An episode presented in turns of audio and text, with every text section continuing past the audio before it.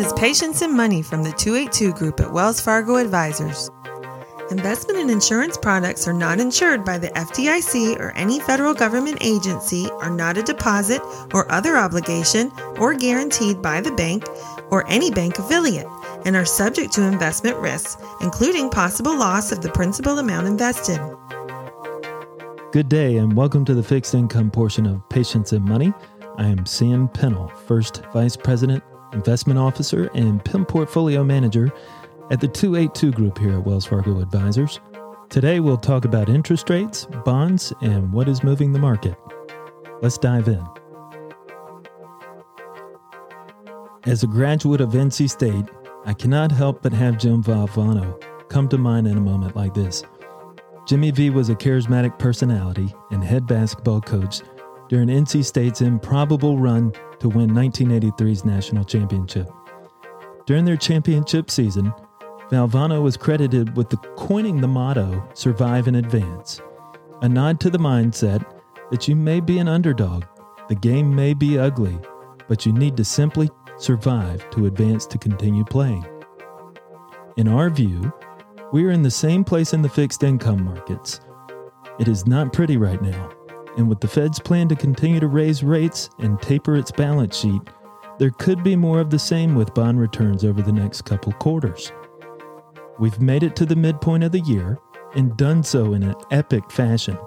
This is the worst six month start to a year in the market since 1970. Equity and bond markets have reacquainted us with risk tolerance. We are living through history. There's good news and bad news. The good news yields are up and make for more attractive entry points. We are seeing some of the best opportunities in years in a couple sectors of the fixed income market. First, investment grade short term corporate bonds, maturities less than five years, have yields where surplus cash and maturing bonds can find a home to collect an attractive yield. We would encourage you to think of an allocation to bonds like this as a step out of cash, not a long term investment idea.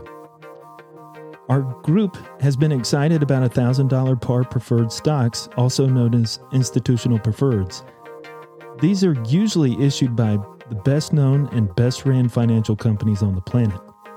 These preferreds now have a yield to call in the 7 to 9% range meaning they are keeping up with raging inflation. The bad news the Bloomberg US Aggregate Index, the most widely covered index in the bond market, is down double digits year to date, along with most other bond sectors. As of writing this this morning of July 1st, the Atlanta Federal Reserve GDP Now forecast model has GDP contracting by 2.1% for second quarter of this year. This makes two quarters of contraction in a row, meaning we are in a textbook definition of a recession. This puts the Fed on track for what it set out to do to combat inflation by raising interest rates, reducing their balance sheet, and reducing money supply. The hope is demand significantly slows, borrowing costs increase, and more companies have to adjust production, investment, and labor downward. This obviously affects consumer sentiment and buying habits too.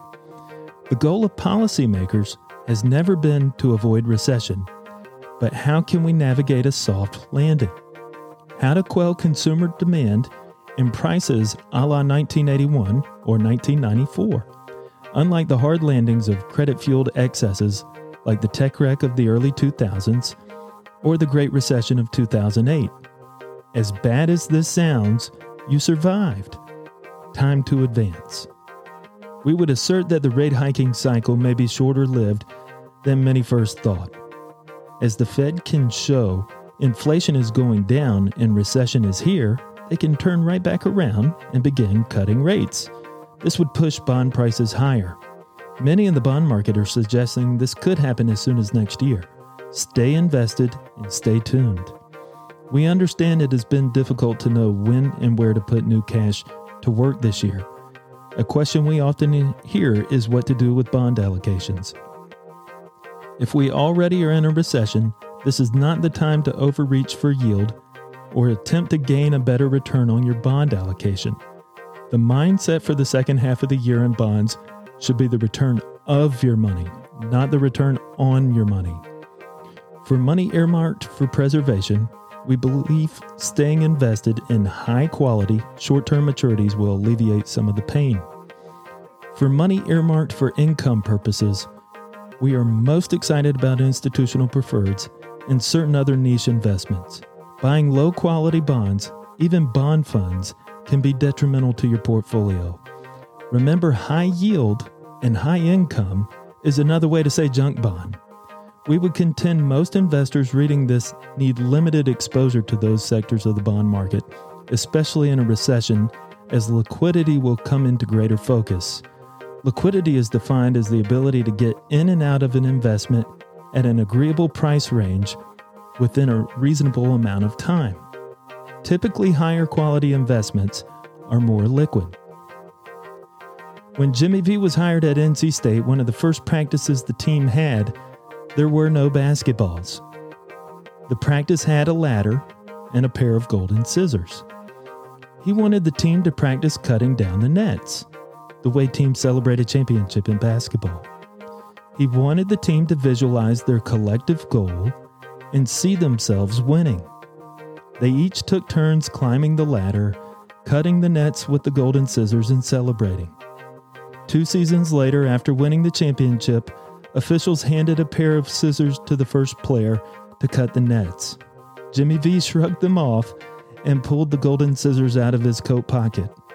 They used the same pair of scissors to cut down the real championship nets as they did for their practice nets. The players knew how much he believed in them. What a gratifying moment. Point is, prepare your portfolio for the markets we are in. Survive in advance. By doing so, you will be ready to achieve your investment goals of preservation, income, and growth in the future, cutting down the nets. I believe that. You should too. The golden scissors at my home office agree too.